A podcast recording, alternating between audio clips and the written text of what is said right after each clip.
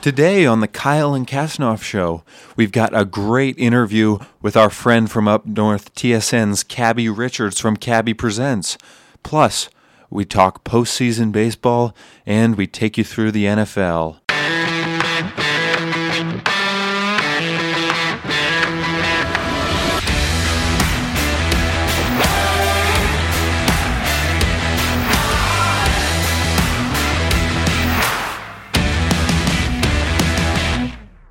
All right, and welcome to today's Kyle and Kasnoff show.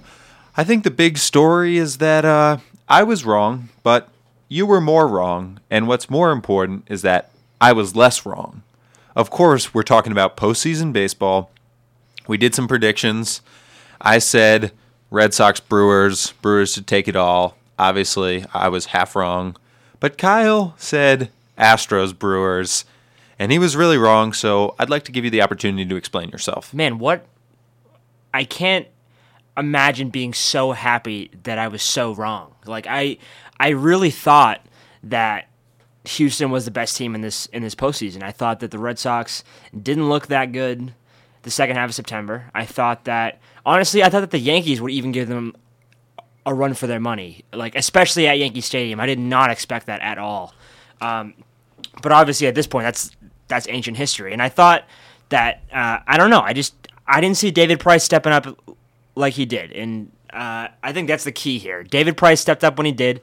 Andrew Benintendi made one of the most clutch catches in baseball history to end uh, a wild game four. The you know heart attack game four, I guess. Um, I don't know. I just like I'm I'm like hindsight's twenty twenty. Like the Red Sox were obviously like the better team in this series. Um, and I'm so thrilled that they're back in the World Series because they've won their last three World Series that they've played in. They're trying to go for four in 14 years. Um, somewhat of a like a, a dyna- I, I don't know if you can call it a dynasty if they win now. Do you feel bad about yourself? No, I don't. Like, do you feel spoiled? No, not at all. Do you feel like you deserve Boston sports? No, but like I don't I really don't deserve Boston sports. I really don't. But it's like it's like people like my dad's age like they lived through like Boston sports used to be like Cleveland sports or San Diego sports. Like nobody won. Really, like, there just were like no the sports? seventies, like the set. San Diego, there are no sports. Well, I, am talking back when they had the Chargers, back when they had the Padres. I mean, I mean, they still have the Padres, but like I forgot they existed. San actually. Diego is known for being like one of the most sad sports towns because their teams have never won. They've had two teams, or they had two teams for like 50, 60 years. Neither of them ever even sniffed, really. I mean, the Padres played in, I think, two World Series, and the Chargers maybe So went to one. Are you Super saying that Raleigh, North Carolina, has more major sports championships than San Diego? Yes, I, I am saying that. Uh, it's pretty hard to believe. Because I honestly, I bet you nine out of ten of our listeners would not know that Raleigh, North Carolina, actually had a professional sports team. Hey, Um, they have a team that's Stanley Cup champions, 2006 Carolina Hurricanes. Okay, we're not we're not talking about Carolina this show. Hey, we're first talking, game I ever, first hockey game I ever watched, Game Seven of that of that Stanley Cup final. Just a little, little trivia. There you go. But like, obviously, this this unprecedented run by Boston sports, where you have the Red Sox in the World Series now, the Patriots are top three Super Bowl favorites. I mean, they're probably going to represent the AFC this year again in the Super Bowl. I don't know. It would be win. it would be hard to see the Pats not doing that, but we'll we'll talk football after the break. right. I like, and and then you have the Celtics, a top two team. Like, if they can make like, all like. Everyone's gonna say, "Oh, no one's getting past the Warriors," but the Cavs, like if the Cavs could do it two years ago, I think it is it is possible. I'll Um, say this: the Bruins are not going to win the Stanley Cup. They're a really good yeah, team. I mean, I mean, the Bruins the are that fourth team that is probably least likely to win a championship this year. But they're still a contender, and they're still exciting to watch. Well, So, I like, think I think that really, regardless, just the big thing if we're talking about Boston sports as a whole is that any any city that has all four sports teams, the hockey team will always be the least likely to win because unlike the other three sports, I would say that it's just the least predictable. Like there's just there's no like Golden State Warriors of hockey and there never will be. yeah, no, I mean, I totally get that. Hockey is just a different. It's a different animal. Yeah, but I mean the Bruins is. are still really good and they're a lock for the playoffs and so Yeah. really So I mean, if you're like, Boston honestly, fan- I'll like I'll, I'll I'll take that. and If you've it- got even if you go even if you go down to college like i think bc football is having a good year BC football's having a good year. I think that I mean I we know that you know like Harvard hockey's won the top ten in the country. Right. I mean, even even like you go down to AAA baseball, there's a lot of excitement surrounding the future move to Worcester f- by the Pawtucket Red Sox. Like that isn't even like an on-field thing, but like people are excited about that. You know, don't, you don't usually hear, hear people getting excited about moving to Worcester. Right, exactly. That's not usually a place that people go and they end up happy. But uh, I don't know. I, I guess now people are kind of excited about that. But like, I don't know. I, I'm back to the the Red Sox. Obviously, like that series, that Houston series, like that was that was easy to me. That really w- they didn't really pose much of a challenge at all. I think Alex Bregman didn't show up. If he had showed up, that's a totally different series. Like he didn't like he was up in so many big moments and he did he did nothing really. Four one. series. The, the the Red Sox took that series four one. Four one. I mean, it, it was easy. They didn't really pose much of a challenge, like I said. Do you want to talk about maybe the more interesting series? Because uh, L.A. Milwaukee went seven games. Yeah, that was a great series. Like I don't know how the Dodgers won that series because they didn't really play that well. I thought. I I, thought they won some close games and looked really, really bad in their three losses. But you know, talent overcomes that kind of obstacle. I have to say that I was really disappointed because I I want I I know that Milwaukee is a really good team. Obviously, they caught fire at the right time. You know, to go from the wild card to looking as good as they did. But Go from a tiebreaker to looking as good Yeah. as they did. right, that's what I meant. Sorry, not the wild card, the tiebreaker. Uh, I I wanted them to get there, and you know, I think Milwaukee, like Wis- Wisconsin. No, What are you talking about? where's Milwaukee? What state? That's in Wisconsin. Okay, go me. Okay, I, you th- go. I, I think Wisconsin needed this. You know, they they're Did they though? well. Wisconsin is a pretty good sports state for having not that many teams. Really. Well, I think the the the Timberwolves are collapsing. that's in Minnesota. That's a different. That's a different state. It's so what the Milwaukee uh, Milwaukee Bucks, Bucks. Oh, really God. good team. Okay, can I just say this?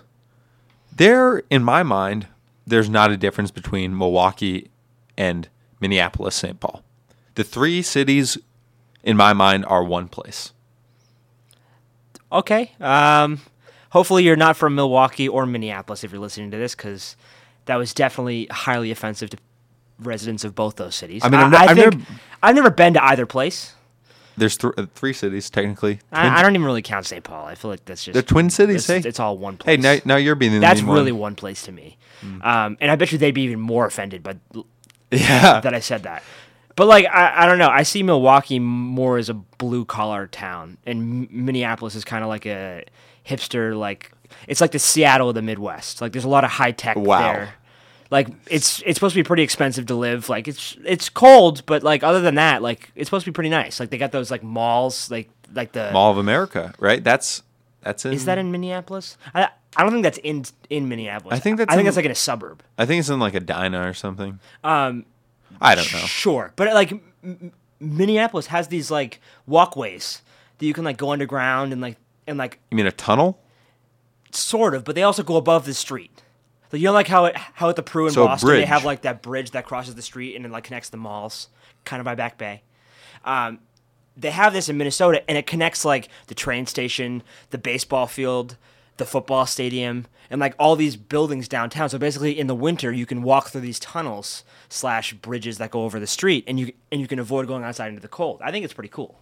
I think that they need to bring that to uh, Hamilton College where we're recording live. Right? They could totally do that here. They have it in like Montreal too. I think. I, I don't want to I don't want to go outside. I mean, you know, not to not to get too off topic, but uh, I mean the heat's not even on in my room, and it's like 35 degrees outside. I'm freezing. yeah, that's that's tough, man. I want a That's tunnel. really- that's really tough. But uh, My idea actually, uh, this is so off topic, but it's not sports related at all. But I think we can indulge. I've always thought that it would be cool, basically, like if I were if I were a billionaire, say I, I win the Powerball, uh, I will buy a mountain, basically bore a tunnel directly to the center of the mountain, where you walk down the hallway, and then there's just an elevator from the center of the mountain all the way up to the top. wow, there you go. Is that stupid? It's like a. It's like a. What are those things called? Those like cable cars that climb the sides. of vernacular. A funicular. It's, it's like a funicular, but it goes straight up like an elevator. No, it's it's actually just an elevator. Oh. You just get the guys from Otis in But there. it works the same as a funicular would, going up the side of a mountain. No, it's, it would be inside the mountain, not on the side. Okay, but I think that why why is that better than a funicular? It's probably a lot more expensive. You get a cool view going up the side of a mountain. I don't know. I Okay, think we should back- uh, back, back- to the baseball. Back to baseball here. World Series starts tomorrow night. You want tonight? Starts tonight. Oh, oh my God! It is no, actually, It's Tuesday. It's it's eleven fifteen right now. It's not actually. Yeah, but this show's coming out on Tuesday. Oh, okay. So if you're listening to this on, which I hope you do, on the day it comes out, because that's when you should listen to it, when the when the news is fresh and spicy. Um, yeah, it starts tonight. Um, okay, I, I think we should go picks. Who do you got? Red Sox, Dodgers. Also, side note, I'm psyched that it's the Dodgers. I, I think there's much better storylines. Big market, big market, East versus West, Boston, LA rivalry. I don't have to get into it, but I mean, I'm gonna picks s- and, I- and how many games? I'm gonna say, I'm gonna say Sox in six. I think they're gonna jump out to an early lead. I think it's gonna go. I think it's gonna be 2-0. I think the Dodgers are gonna claw back. I think it's gonna be 2-2. And I think the Sox are gonna say, we we mean business. 4-2, six games. Closing out at it. Fenway. Close it out at Fenway. Let the home crowds get crowd get one. Okay. All right. Uh, you know, I'm gonna go Sox and five. Sox and five. They had a, a nice gentleman sweep against the Yankees, a gentleman sweep against Houston. Why not have a gentleman sweep against LA? I think they lose either game one or two at Fenway. Pretty much how it's gone in both of the other series. Wait, that's not a gentleman's sweep though. A gentleman sweep is any any one game. No, no, no, no, no, no, no. That's not true. No, no, no. Actually, that is true. That is how. No, no, no, no, no. A gentleman's sweep. No, it's not when you go up 3-0 and then they, and they win the fourth and then you win the fifth. No, no, that's not a, that's not what I was gonna say. A gentleman's sweep is when you lose one on the road, so the home so the home crowd like gets to like have like a you like you know World Series win or like a Stanley Cup Finals win. Right, but that doesn't apply here because it's a 2-3-2, so that wouldn't be possible. What do you mean? It's a two, that wouldn't be possible. It's a. 2-3-2 series. Hmm. So you win say you win both and then you say you win one more, you have two more against no, uh, no, no. That but it's still possible. So you, it's just one one, and then you win three straight. That would still be a gentleman's sweep. It's only a gentleman's I sweep. thought the point was that you win at home. Is what you're saying. No, no. The point of a, a gentleman's sweep, it, a gentleman's sweep is when you lose one on the road. You lose one game on the road, so that way the like the lose the team that loses the finals gets their home crowd gets to have like a yay we won like a World Series game, but even though they lost the World Series, that's a gentleman's sweep. You know, you give them a little taste of it. Actually, that is not true. A gentleman sweep is when a team wins a playoff series but loses one game in the series. It's as simple as that. No, okay, yeah, but mm, I don't agree. Well, that's that's not what the definition is. Well, who who defined that? Where are you looking at that? This is on the dictionary.com. What? Wait, this is an actual defined term? Yes. Wait, what? Di- dictionary.com. I thought that this was a gentleman made up sports term. No, a gentleman sweep. I disagree with that. You let the team win one game before sweeping them, so it can come at any point in the series. no. I think that a gentleman's sweep is specifically when you let the away team win, uh, like at home. Like the, the team that loses get to gets to win at that home. seems like a little bit much. Well, that- Letting I mean, the team win at home, like that's what it is to me. Okay, well that's that's not the correct definition here, but that's not the point. It's, I've been it's gonna I've be a gentleman sweep, whether or not they lose one at home or lose one on the road. I think they'll lose one. I'll be hoping for them to gentleman's lose in. L.A. They'll lose one, and they win in LA. They're gonna clinch on the road for both for each of the division, the division series, the championship series, and the World Series. And yeah, it's gonna be a great fall here in Boston. Well, I look forward to see what what happened. All right. Unfortunately, Kyle can't make it to this interview, but we've got Nick Orsidi, who is a junior on the Hamilton varsity hockey team. He's a Canadian boy, uh, and we really appreciate him coming out here. No problem. Looking forward to it. Yeah, and here's Cabbie. All right. The gentleman joining us on the phone is from TSN, Cabral Richards. You know, uh, on Wikipedia, your little your middle name is not is not listed. Ah, yes, that is true. That's never been publicly revealed. It's never, but that's your big thing. You're you're always uh, when we when we watch Cabbie presents, it's always you know it's Justin James Watt. I pre- thank you for the deep dive. Yeah, I don't know. It, it's I just like to start the interviews in a different place where these athletes are are unaccustomed uh, to starting. So it, it kind of it uh, they always smile, or some some people are embarrassed by the fact that I bring up their middle names because they don't like them. But it's just a different place to start, and it's I just like the the the energy that it brings. I mean, we so you so you're unwilling to share your middle name with us. That's that's not. That is correct. Yes, that is 100% correct. Yeah, that is accurate. Just yes. just adding to that, you know, your Wiki, did you make your own Wikipedia page? No, I don't even know what's on it. It's probably from like 2010. Well, because it's it says that it's made by Cabbie Richards. Oh yeah? Well, that's probably from 2010. All right. Is so- it from 2010? no, it's more recent than that because it's got all your TSN stuff. Oh, okay, yeah, right. I went to TSN in 2011. Okay, so it's 2011 then. Yeah. So But I, yeah, listen, I, I haven't touched it in a while. Have I touched it in a while? I don't think so. I, I think it's 2011. But either way, hopefully, hopefully, what I wrote uh, about myself back then is um, are the most glowing, like award-worthy descriptions in the history of. Like I, I hope I wrote it as though I was writing about Steve Jobs. And if it doesn't read that way, then I'm disappointed in myself. I mean, we get we get that. So I think our first big question is, you know, how how do you become Cabbie? How do you become this guy that's you know he's all over TSN interviewing the most famous people in the world? Like, how does that happen? Uh, there's a lot of luck involved. Uh, there's a little bit of blackmail. Like I've recorded some people doing some nefarious things. That that gave me an opportunity uh, to to you know to get on uh, on camera and stuff like that. Um, and then just wearing people down, I think, and just catching them on the right day. So that that certainly helps. So a being a, a total douchebag and recording people B uh, being lucky, and then C um, wearing wearing these athletes down, and, or, or their PR staff to eventually get the yes, like yes, you can have five minutes with so and so, and that's how it's that's how it's worked out for me. Do you think people like athletes get mad when you get all up in your in their face because like you're you're known for Yeah, yeah, really they get annoyed talking. for sure.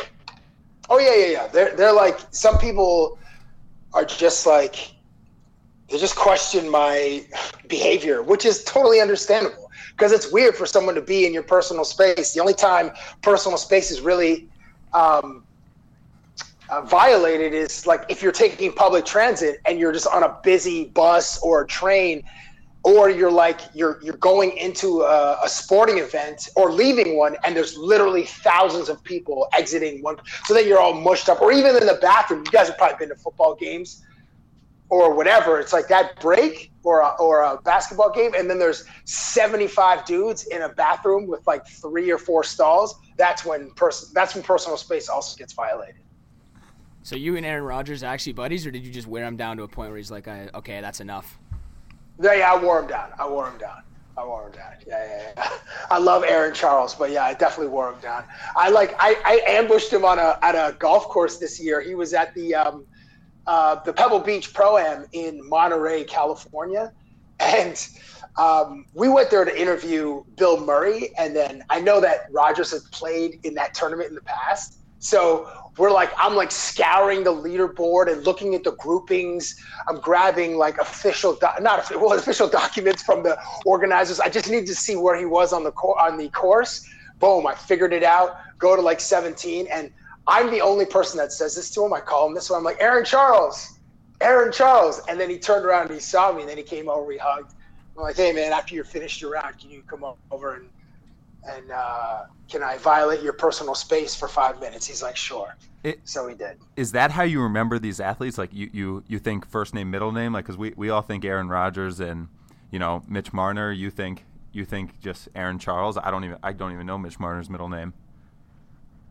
Uh, I don't know Mitch Marner's middle name either. For some people, yeah, I, like um, for some people, it'll, it'll definitely I'll throw their middle name out there.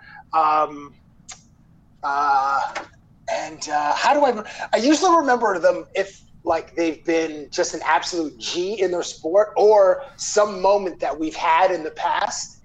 Uh, but then like that's like that's like super I don't know self self important to to of myself to think oh yeah this person's gonna remember this random prop I gave them like three years hey remember that time I gave you a bag of Viagra like it's it like athletes probably wouldn't remember that stuff. So I think just going by like their first and middle names or first and last names might just will usually do the trick for me.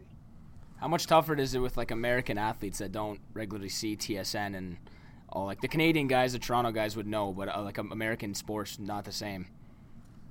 Um, it's it's the same. I have the same approach, and certainly when I interview someone for the first time, I just want it to be a good experience for them or memorable. Memorable, hopefully good, but if it's memorable bad, then so be it. Then that that's how it goes. Uh, but I just want it to be. I always want it to be different than the stuff that they're accustomed to. And if uh, an American player has never seen my stuff before, doesn't know who I am, that's even better because I have a chance to make a first impression. And then I know that I'm going to be different than the beat writer that covers the team in San Jose or, you know, the local NBC guy in uh, in Philadelphia that covers the Eagles. I just know it's going to be different than that. So um, I use that to my advantage. And also, I'm a Canadian, so like everybody loves Canadians. Like, you know, yeah, we have like we're you know our Prime Minister Justin Trudeau, like one of the most likable politicians in the world. So we have like I have that going in there with me, and I and I always tell the athletes right from the jump, like, hey, I'm from Toronto, I'm a Canadian, and I'm a little bit weird, and I usually get some kind of reaction, a, a smile or a chuckle or something, and then they're just like, oh yeah, man, it'll be all right, and then all of a sudden I'm looking into their nostrils, and they're like, this is not what I signed up for. So how do you how do you have so much energy all the time? Because I mean, even right now, talking to you on the phone, we can I can hear the energy. I feel like you're, you know, you're you're running laps while you're talking to us. Because I'm a spaz, man. Like I'm I'm not a normal person, and uh, I am pacing in my my my little townhouse. I'm walking from one end to the other because when I talk, I always need to move around. Uh, energy. I don't know. It probably comes from being like a fat kid, and just like fat people uh, like me, just like there's just more of our bodies to like for our our bodies to eat energy energy from. That was really stupid, but um, uh, I, I'm just I always remember or channel like the like the nine year old me, the annoying class clown, talkative, like wouldn't shut the hell up, attention seeking kid. That's who I bring to my interviews, and also like there's a lot of fanboy in me because I respect and revere the talent that these guys have and have worked on for decades in order to be on to be competing at the highest levels. Like regular people we didn't have that kind of discipline to put in that hard work. Or perhaps in some cases the benefit of some genetics but mostly it's the hard work and then creating the opportunities. So i got to respect that. And i just know that you know just as someone that asks questions um, i want to i want to make it memorable. I want to make it something that they'd be like, oh yeah, I had some fun with that. Or uh, in the case earlier this year, I interviewed David Beckham, who was, um, it was the afternoon of the press conference where they announced the new Miami MLS team. And this is David Beckham. This guy's been asked literally the same, I don't know, 15 questions for like 30 years. So going into that, when I was really stressed out, I'm like, what can I ask David Beckham? This guy's been interviewed probably 20,000 times in his life. So as a disclaimer, one of my little tricks that I do is I say, I apologize if I ask you something you've already been asked. So then that lowers their expectations because they're like, yeah, this guy's just going to ask me the same five questions the last person asked me. And I say, um, I apologize if I forget any of my questions. And then they're like, oh man, no, don't worry about it. It's all good. So by the end of it, if I ask them something that they haven't been asked before, then then and they tell me, then it's like, okay, cool. Like then I know that they the experience was was memorable and also that I did that I did enough work that I could come up with something um, different for them to uh, a, a, question or a or a concept. So they'll be like, "Oh, yeah, thanks, man. You know, that was that wasn't just the same thing I just did 35 times before I ran into you." so specifically to that that David Beckham interview, I brought up like cryptocurrency, which he'd never heard of before, uh, and uh, that was the thing. And he and he and he said after the interview, "I've never."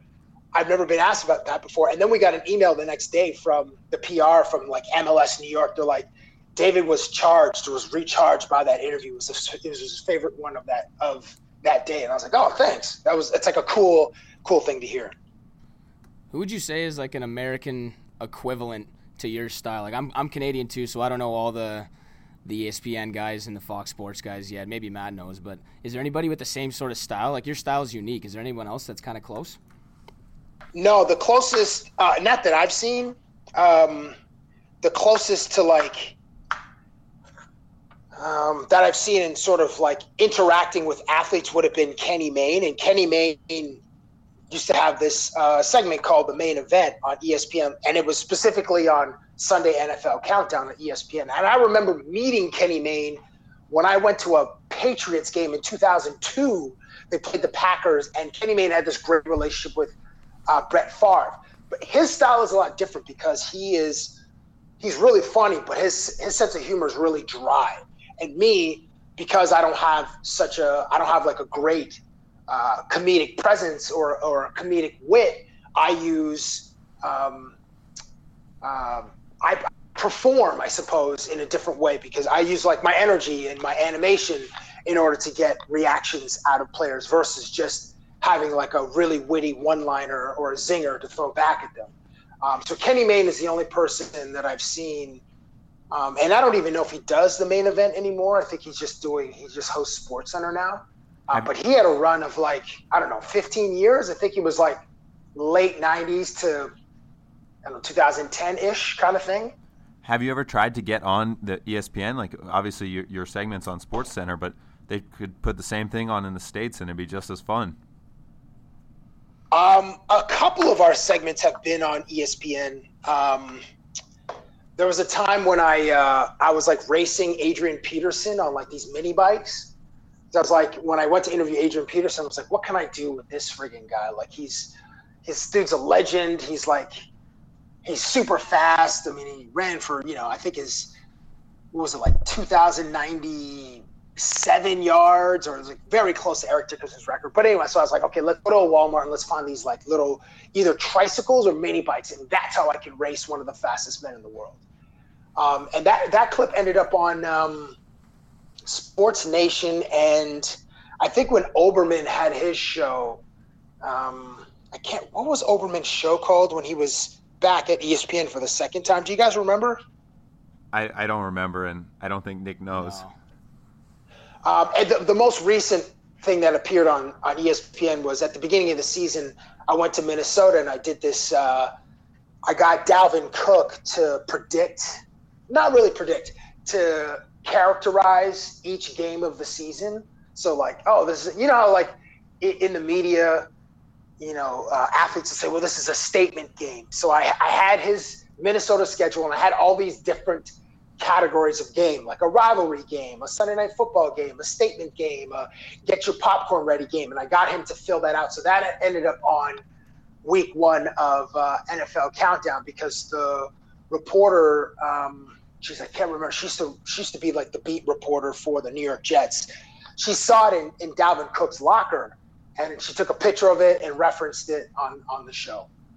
So those are the times I've been on ESPN, but I haven't had any. I haven't gone there or having like, hey, I want to come work for you guys. I, am pretty, I'm pretty comfortable where I'm at here, and I'm also, I think, a little too weird for ESPN because there's nobody up there or over there that does the stuff that I do. So I'm not sure if they would even be be about it. Who would you say the best player, like your best experience with a player, or if you want to share, like the worst experience with a certain player? Uh, I've had great experiences, man. Um, uh, you know, I lean on this one a lot. It's like I went to Mike Tyson's house once, and I got him to put Vaseline on my face. Like that was incredible for me because I I'm of an age where I grew up and Mike Tyson was the baddest man on the on the planet.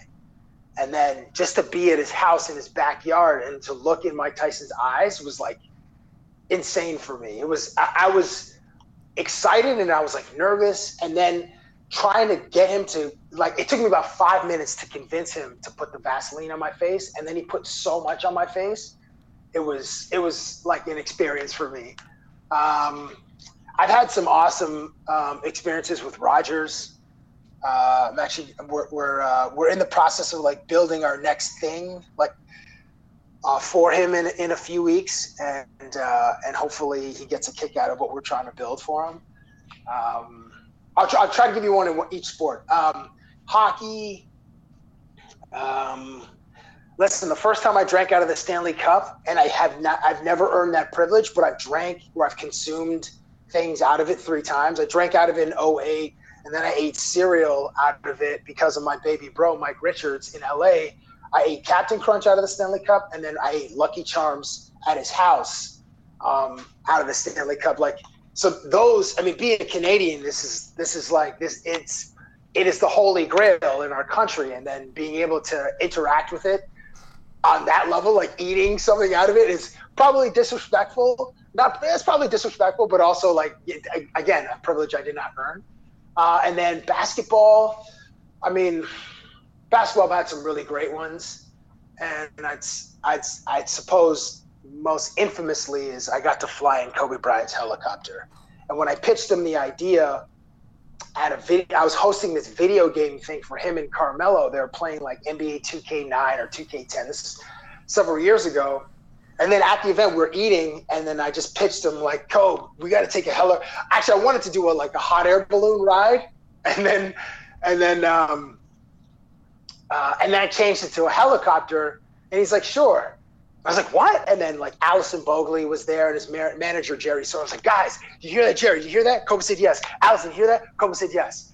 And they're like, yeah, yeah. So then, you know, four months later, you know, we're, we're like organizing this shoot where, you know, Kobe used to fly from this small airport to JFK or to LAX and then have a driver drive him to the practice facility. So it would save him an hour in traffic driving from Orange County to where the where the Lakers would um, would practice in El Segundo. Anyway, point is, I didn't know that Kobe Bryant had his own helicopter. We were gonna rent a helicopter.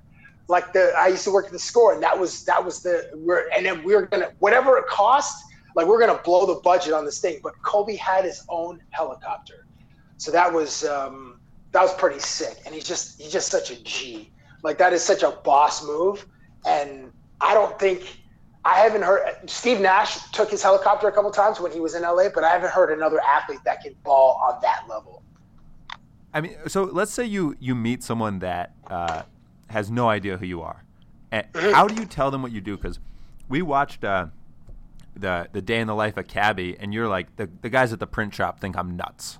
So I mean, I in a story like that, yeah, I just I was I was on Kobe's helicopter with him. Like, how how do you describe your life to someone who has no idea who you are? Um, that's a good question. I would just say I'm a jackass. Like that's just my default position because in many ways I am. Uh, and I just, I just like oh, the other day I was, I was in, um, I was in the U.S. and I just say, oh yeah, I just like I just ask um, athletes and entertainers kind of stupid questions, and I just kind of leave it there. I don't really get into specifics unless someone is really inquisitive, but I just leave it there, and that just that's basically what I do. I just I ask silly questions and I act like a donkey a lot of the times, and I just hope that the audience enjoys it, and I hope that the athlete enjoys it. Now you told you told us a story about uh, you know Kobe Bryant and a few other guys that that are a little more fun, but you know you must have knowing all these people, you must have had some kind of crazy nights out or something like that. Do, do you have any any kind of a little bit more out there story that you're willing to share with us? Oh, like partying and stuff? Sure.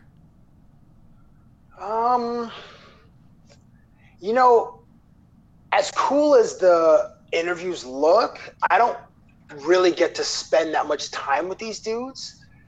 Um, and this is a little behind the curtain, a little inside baseball. Like generally, you'll get five to seven minutes with an athlete, and you just got to be ready to go right away because they have so many commitments. Like after practice, a lot of guys just want to get home because they have kids, small kids, or if their kids are at school, they're going to get treatment for 45 minutes or I don't know, there's there's or they're they're doing their like making their own content or they have they have to meet with, you know, somebody else. So it's like it's a very it's a very small window for interactions. Um okay. So uh, a party story. Um, whew, let me think. You know, I haven't had I haven't had a lot, and I haven't. There's nothing that's like, oh man. And then this one time we went to Switzerland, and then we were in this friggin' invisible jet. Like I don't have anything like that. Like I imagine partying with like Ronaldo or Neymar, maybe Neymar would be like in Brazil would just be insane. Like, yeah, we went to this mansion and there was a lady pyramid, and then like it was all bets rock. Um, mine just there a couple nights out at like clubs and stuff, and um, well, we we know you're friends with a few NHLers. We've you know uh-huh. you, have told the story publicly before about going to a Jay Z concert with Dustin Penner. You know anything anything wow, like that? Maybe someone know. oh, that was great. But like the end of that story is like I that's where I I hit like a pop up to the pitcher. It was because it was lined up to like just be there for a home run. Uh, well, that's a great find. I forgot that I used to tell that story. Um, geez, man, I'm so. yeah, I don't have any. I don't have anything great. I mean, uh, no, I don't have anything great. I'm trying to think. The last time I like was around famous people, I think was, I think the ESPYS, and we were watching G-Eazy at this con, at like this show, at the ESPY Awards, and and I'm I'm simultaneously watching Ciara dance, and it's just like, wow, that's this woman is a 47 out of 10. Um, but yeah, sorry, man, I don't have any good ones. I'm sorry. The the Penner one might be the best one that I can tell publicly. Okay, we'll we'll, we'll take you, you that from you. A little bit of a sports question here. We haven't even gotten to that. Are the Leafs legit? Yes. Uh, they need a a, a right-handed defenseman, uh, but the the man they're going to score more goals than other teams. So their opponents. So by that, they'll win a lot of games. But you know, it's still so early, man. The people here are like annoying Yankee fans or Red Sox fans. Just I don't know, man. It the, the fandom is just out of control, and certainly with the with the young core and then Tavares, like it's it's sometimes it's nauseating living in Toronto and having to experience Toronto Maple Leaf fans. Do you think it's going to be too much at some point for him? I mean, I had to even I had to let him ask that question because I'm a big Homer Leafs fan too. So, do you think it might just get to them and they'll crack? Oh, the the the players? Yeah. Nah, I don't. I well, I, uh, like there's so much on the line this year. This so. is the closest they've ever been, and like the pressure's never been higher than now, even in Toronto. Yeah, but now like they've had you know they played Washington back to back years in the in the playoffs, and then obviously they had the heartbreak against Boston in 2011. So they've already had like their I don't want to say hearts broken, but they've already taken some L's and they've taken some emotional gut punches. So now, just with the confidence of Tavares and whatever happens with uh, Nylander, whether they they put him on the market and uh, and try to get a defenseman, or they, you know, sign one of those like those two year bridge deals. Like those guys have a, a ton of swag. So whoever they face in the first round, I think there's to be some food that'll be eaten, and then they'll and then they'll move on from there. But again, this is coming from someone that I find I loathe the fan base because the, the fan base is so annoying. Pitcher, like whatever the most annoying fan base is in the world, it's probably like Philadelphia. The Maple Leaf fan base. Yeah, Philadelphia's pretty annoying, but they're also gross. Like, like how how after the, the Super Bowl are you on Broad Street eating horse horse bleep for like because people like yeah eat it eat it and then you're climbing greasy poles like they're so weird but um, yeah, so as obnoxious as those fans, that's what we have here in Toronto.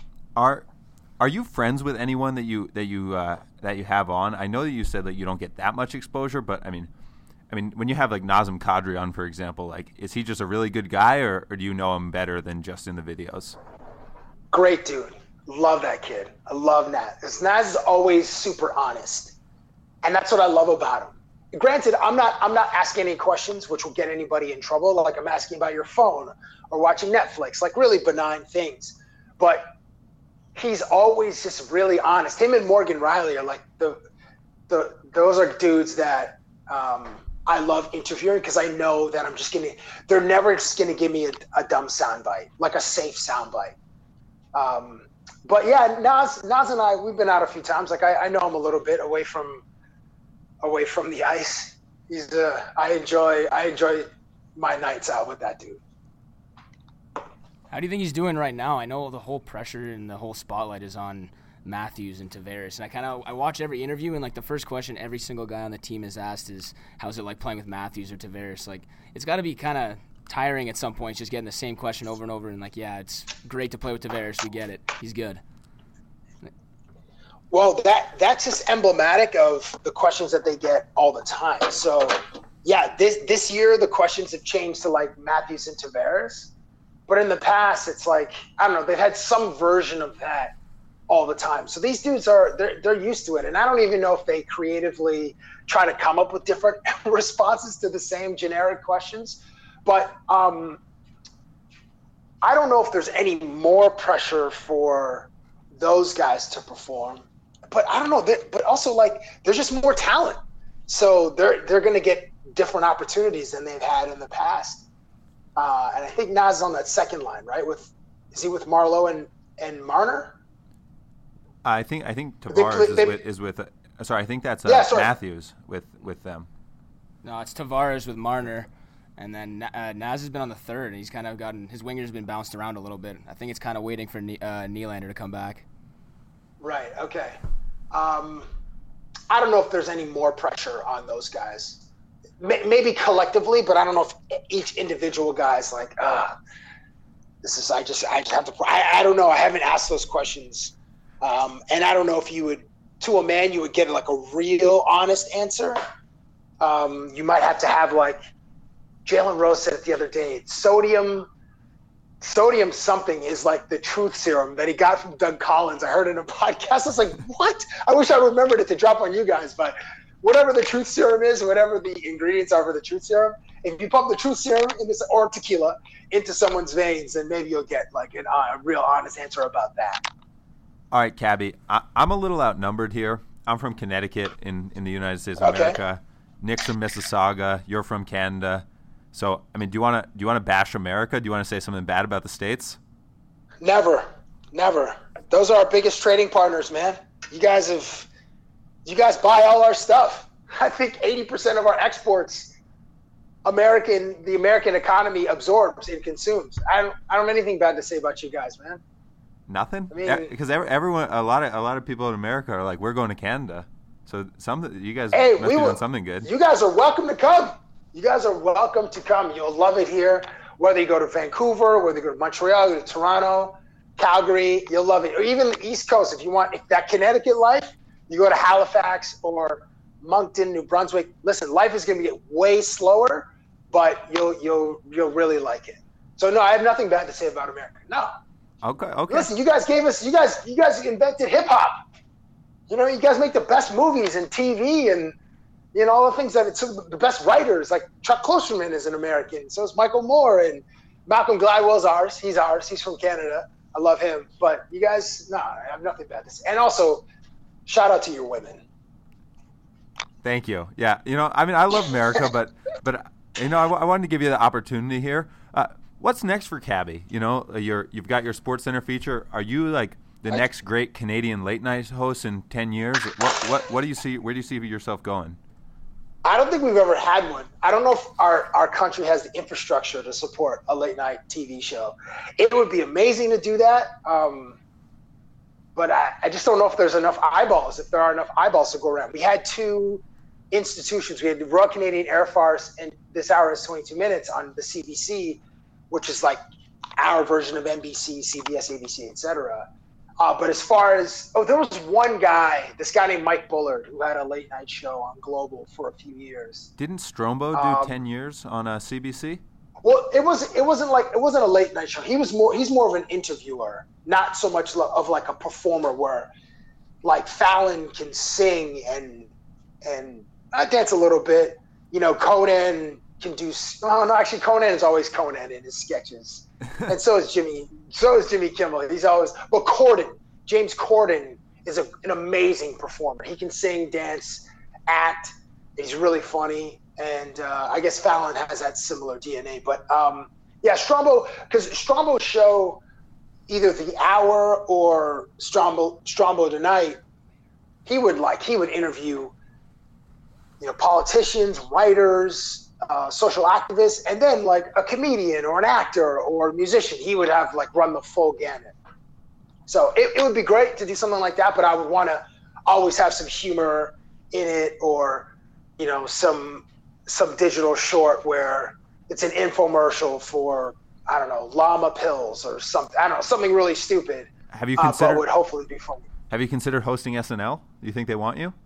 No man, no. You know, I was just listening to a podcast with Alec um, Alec Baldwin, excuse me, and Chris Higgins, who's been a head writer or runs the writers' room at SNL, and he's he's the the announcer um, for the Tonight Show with Jimmy Fallon. You know, the guy with the glasses. Yep. He's kind of has his Yep. own little podium.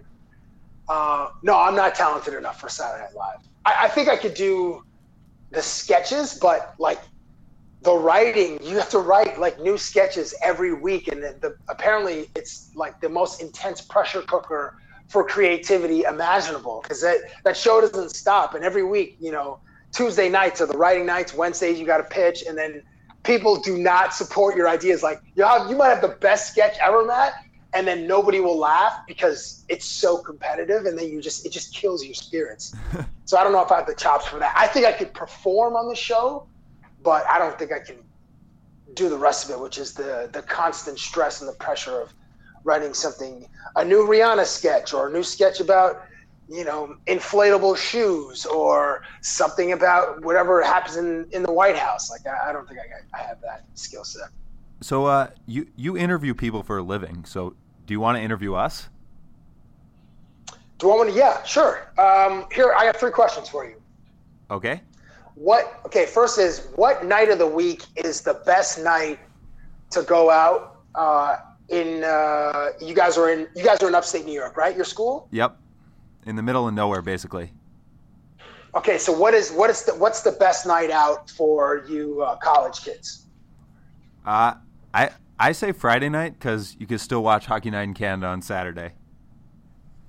Okay, okay. I think I got to go with Um, Thursday because I feel like Thursday night. five five day week is a long week. By Thursday, you're kind of sick of it. You got a battle Friday, but you need a little break. Okay. Now, scale of one to ten, how strong are your how strong are both of your DM games? And like not not just like sliding into like Instagram, whatever, but like your your your messaging game. Let's say that. How strong is your messaging game?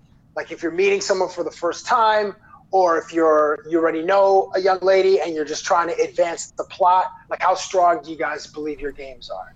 Oh, I'd go with terrible. My um, my whole phone game is horrible. I don't use my phone at all, so I feel like that's What? just that's just a disaster waiting to happen. Yeah, oh wow, I- that's disappointing. I'm gonna say like probably a three. Uh, I'd say Woo. that I'd say that when when I like maybe if I if I'm trying to be clever, I maybe I, I would say probably like a little too smart. Like no no one's gonna get it. I'm I'm laughing to myself, and and I just get a bunch of question marks in return. Okay, okay, all right. That's uh, also disappointing. That's uh, you guys are wasting. You guys are wasting at bats out there, man. I mean, jeez. We'll have you we'll have you on young again. bucks. We'll have you on again, and you just you teach us how to do it. Okay, done. Uh, and the final question is, um, the final question is in. Okay, so it's 2018. Say by 2025, how do you think people your age will consume content? Like, will it will it be the same as now, which is mostly on your phones, or do you think there'll be a new device or technology where we will be consuming news, entertainment, history, etc.? That's a tough one. Uh, I'd say that probably uh, you just got like a little chip in your hand, and it just comes straight to you. Like you're, you're sitting in you're sitting in a meeting at work, and you just get a little ding in your brain, like, "Oh, that's interesting." Yeah. So then, okay, so all right, so like some kind of microchip. So we're going to be uh, part cyborg, or, or be the, the early the early um, implementation of of uh, what uh, Ray Kurzweil uh, wrote in his book um, uh, what the hell was the name of that? Uh, Trend Trend something man. Uh, Transcendence. he, and he's is, uh, is that what the name of his book is? Transcendence. is is that the one where they made a movie out of it with Johnny Depp, where he he basically just becomes a computer? I believe so. Yeah. Yeah, it's And I believe uh, Transcendence. I believe Ray Kurzweil, Kurzweil um, predicts. I think it's twenty twenty nine or twenty thirty nine, as when we will have like uh, we'll become part part android, part machine. We'll have like sensors in it, tapped into our brains, etc. And uh, A little stay woke for you. Some of these guys out in California, like Jeff Bezos or Zuckerberg, they, they might be like beta testers of that. That's why they're they're doing so well. man, listen, Jeff Bezos just wants to buy everything. Like he's going to own everything. Facebook has all our information. Netflix is replacing television. It's uh I'm sure those guys have access or are beta testing the crazy. And then there's like Boston Dynamics. Like every every isn't every 2 weeks there's a new video of the the robot dog or the the, the humanoid like parkour was the next one. Like one of those things are going to be doing gymnastics soon, and then there's going to be like tests where those those um, cyborgs, those creations are in the real world. It's when they get into the real world that's going to cause a lot of panic. Like one of these things are at the friggin' Chipotle ordering a ordering a burrito, and then all of a sudden climbing the side of a building and eating the burrito on top of the building. Like that's when it's going to get. That's when it's going to get really, really scary out there. That'd be pretty wild. We want to finish up with you uh, with with a little quick section of rapid fire, if that's all good. You got that's it. good. All right. If if you were a national travesty, you were killed. Are you murdered or assassinated? Oh, um, I'm murdered. I don't think I'm gonna. I don't think I'm gonna be like revered or enough to be like uh, some kind of hero or icon. And that's when you get the assassination title. So I just be murdered. What's the best sports moment you've witnessed live? Uh, Lakers winning the Game Seven NBA Finals in 2010. Who's the most pa- famous person in your cell phone?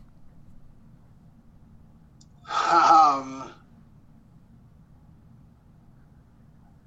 um,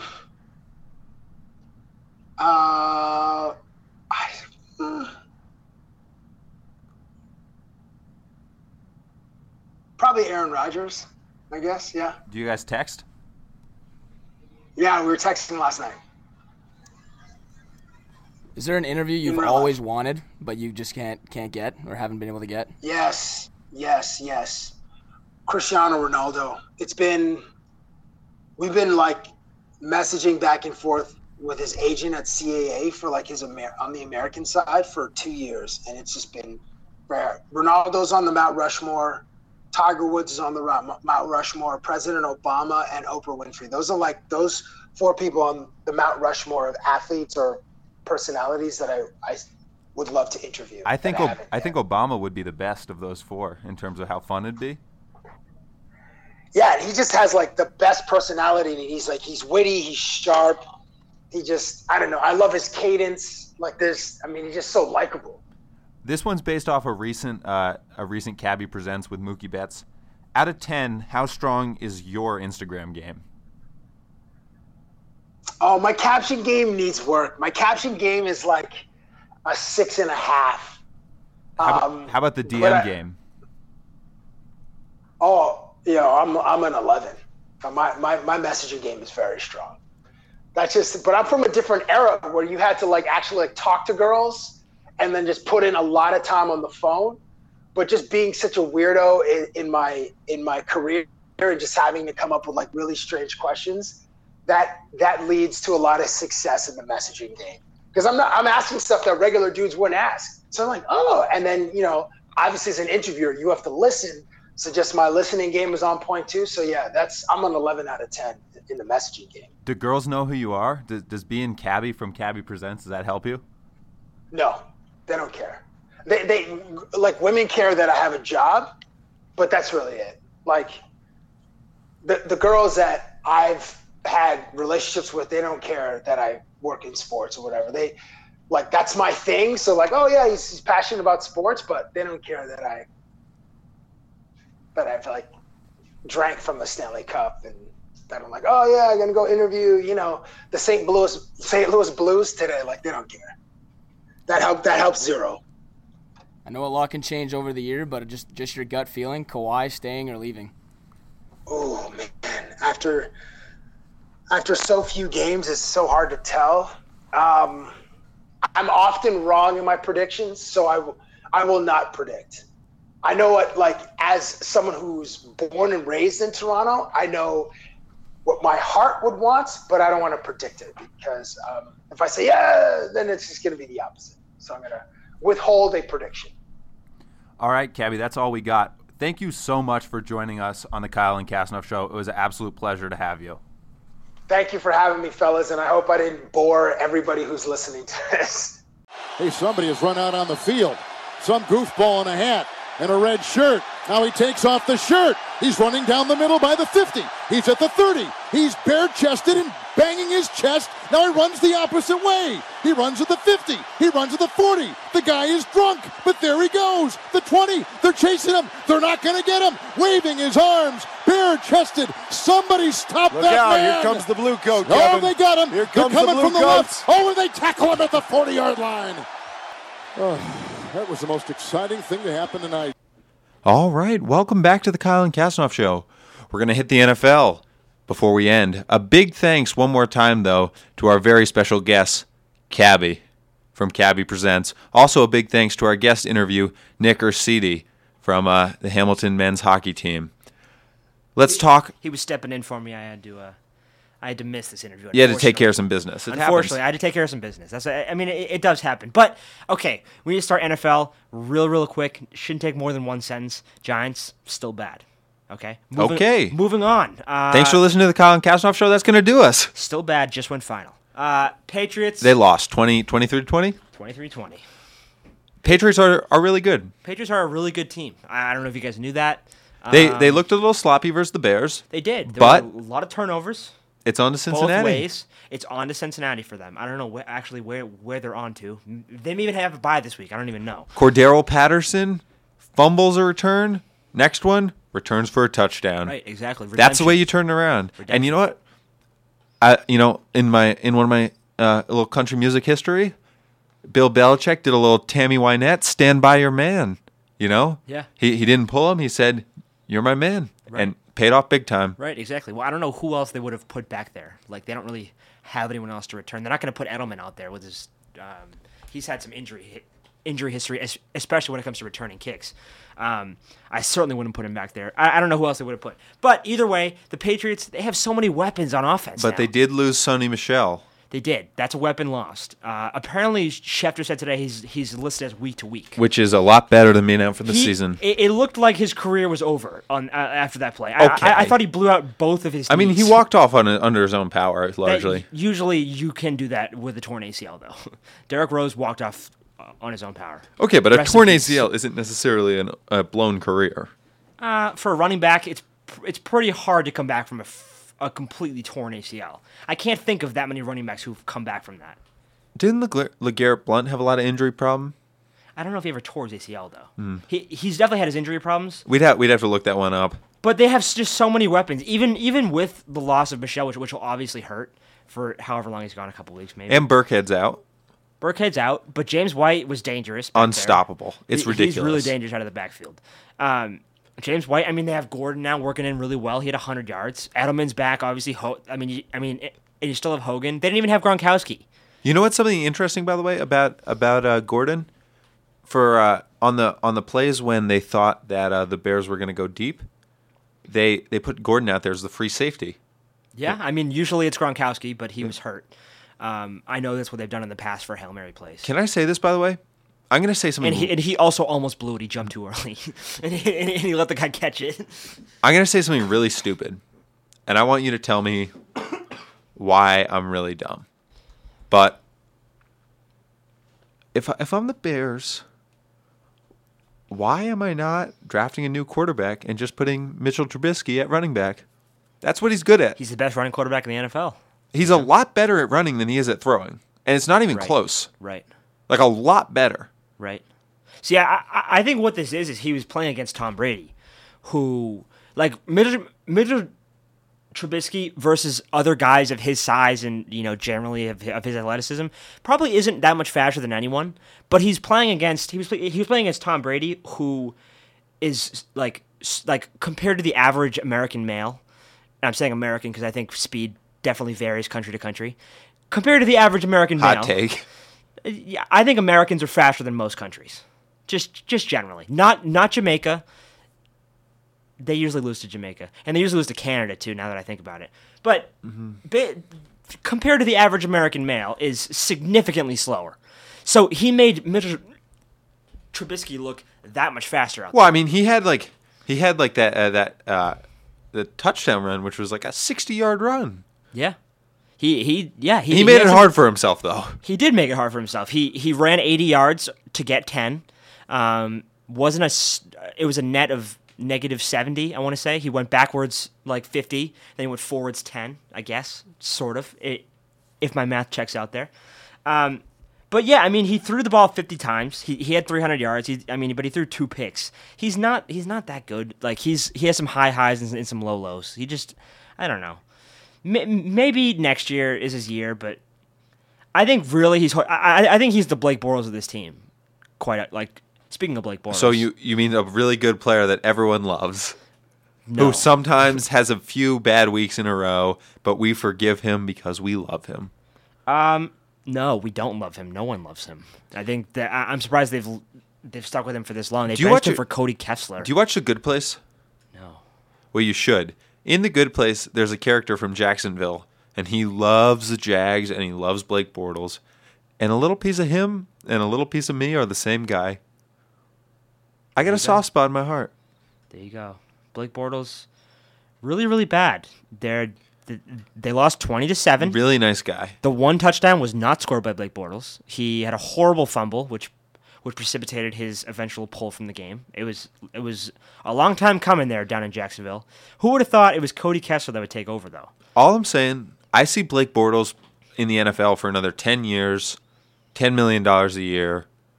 Just he'll he'll be one one B to someone, you know. Why do you like him? I think What an- is likable about him? I think he's a really nice guy. There are a lot of nice guys out He's there. He's funny. A lot of funny guys out there too. He uh you know, I Is that it? I like the fact that he's better than people. Like obviously he has had like some pretty bad weeks. But in general, bad career overall. people have been beating up on him a lot harder than he's earned. I think. I think that he has not earned He all does the have flack one. He does have one s- single playoff win. I mean, he he. I mean, just to He has the- as many playoff wins as Tim Tebow. He has way more playoff wins than Kirk Cousins. Way more. Way Right? more. In, he has infinitely more playoff wins than Kirk Cousins Yeah, does. Kirk, call me when you win a playoff game. Though the way Adam Thielen's playing, I would be surprised if they trending didn't upward. win a few. Trending upward here. He's really good at football. really good at football. Should we ta- should we talk about the Vikings a little bit? I I think we need to. I I think this team has had its ups and downs this year. I think their defense is soft. It's not nearly as good as it was last year Well, or the year before. I mean, I think that they had their downs to start. I think it's all up from here. and they're losing. I mean, I- think the loss of, of Everson Griffen was just huge, and it, and the defense really just has not been the same. And they also just have no running game, so Kirk Cousins is just throwing it all day. But he has Adam Thielen to throw to, who catches everything. Uh, So And I- he- turns and- out and he's he not runs really perfect, bad. and he runs perfect routes. So I, I don't know. You know that he was not drafted, I did know that. And he went to Minnesota State, a D two school. Hey, stick with it. hey, Antonio Brown was a six round pick as well. Well, That's two of the f- three best receivers in the league who were six round or worse in terms of entering the NFL. who's the who's the third best? I'd say probably DeAndre Hopkins. I put him as three. I say Antonio Brown is still the best. He he still is. I put DeAndre probably at two, and then I put Thielen at three. Where's Odell for you? Um.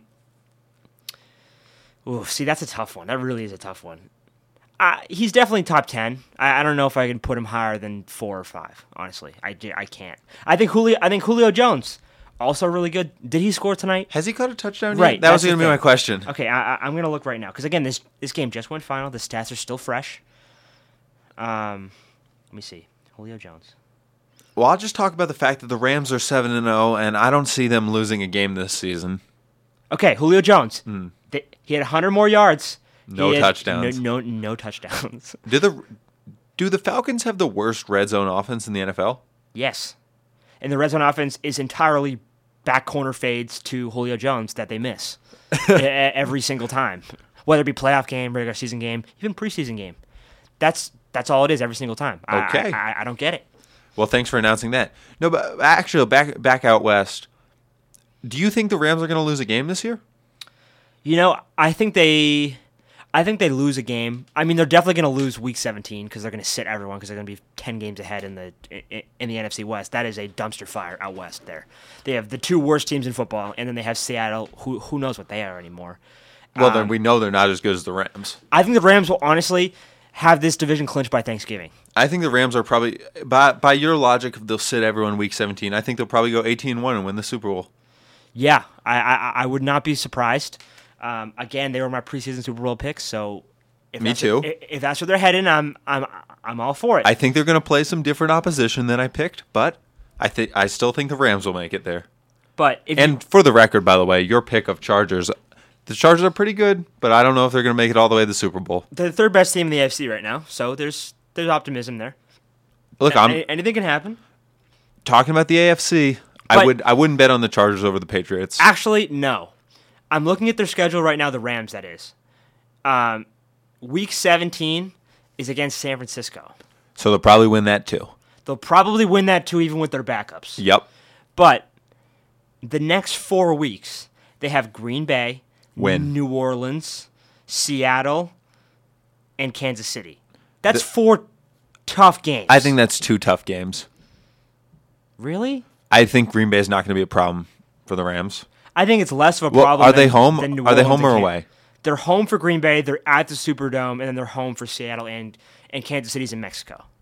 I think that I think that they win at least three, probably four of those games. Their first loss is going to come in one of these four games, though. They're not going to go four now. I'd say probably the think. Saints will beat them, and I think they'll win the rest. Okay.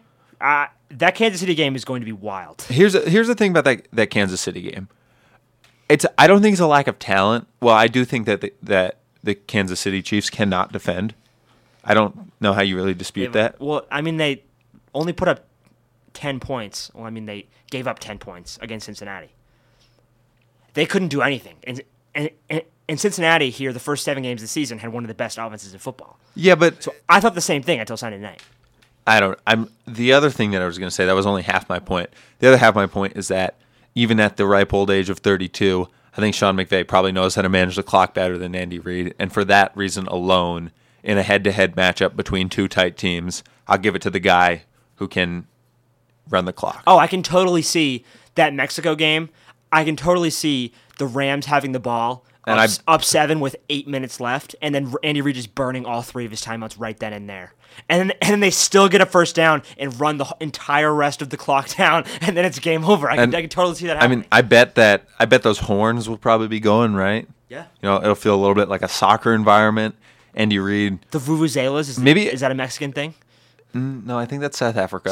Okay, so okay, But wrong continent. I was gonna say maybe Andy Reid will just get confused by like I assume it's in a soccer stadium probably. I believe it's at the Estadio Es- A- Azteca, So maybe Mexico City. so he'll probably be confused and think that he just can't can't stop the clock because it's soccer. Right, exactly. It's They're just playing a- football. it- it's just a running clock. He does. He has no idea how. He has no idea what's going on here. So I'm gonna I would I I think that the I think that the Saints are I think they're legit. He's gonna see that track, the track that goes around Oh. around the field. Just totally gonna throw him off. It's like he's back in high school again. That's not gonna be good. That is not gonna be good. Do you want to hit anyone else in the NFL? Um, No, honestly, honestly, I, I think the rest of the NFL this week. I mean, it was another wild week, but I think I think those are the big ones. Honestly, Well, I think that's going to do it for us at the Kyle and Kasnoff Show. Thanks for listening. Make sure you subscribe. We're on iTunes and Google Play. You can follow us on Twitter at K and K Podcast. Uh, and we hope you have a great week. We'll see you next time.